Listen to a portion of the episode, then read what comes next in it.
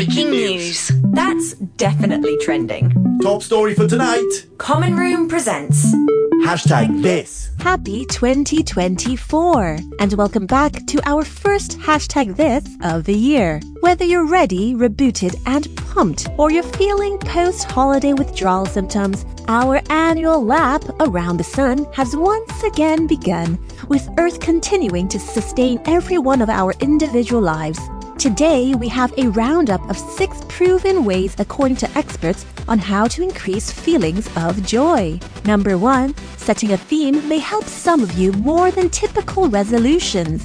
For example, themes can range from overarching feelings such as excitement, ease, peace, or key words such as strength, consistency, community, etc. Once these themes are in place, they will serve as a guidance during decision making as opportunities arise throughout the year.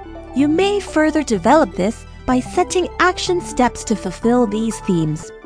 Number two, curate your feed, content, and phone apps. Staying ahead of news and trends may feel like a necessity, yet it may also distract you away from your goals and values. Review what you follow and whether it supports or hinders your growth. Number three, exercise, or simply stretch. Science has proposed that even 7 minutes a day could be enough to boost your happiness, productivity, and self confidence. Number 4.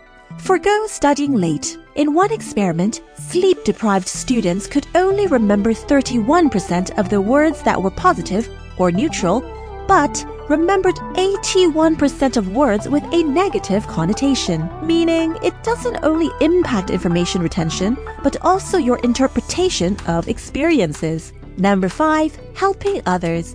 They say 100 hours a year is the magic number for volunteering or assistance. That's 2 hours per week. And number 6. Don't worry about social checkpoints or your age. Studies have discovered that as people age, they generally feel happier as their focus leans towards internal well being rather than external measures of expectations or success.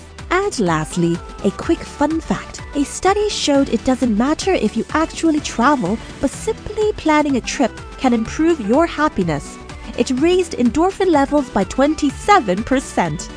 So, as we reflect on these suggestions, head on over to our socials at Common Room Radio and share with us your intentions for the new year using the hashtag Happy 2024.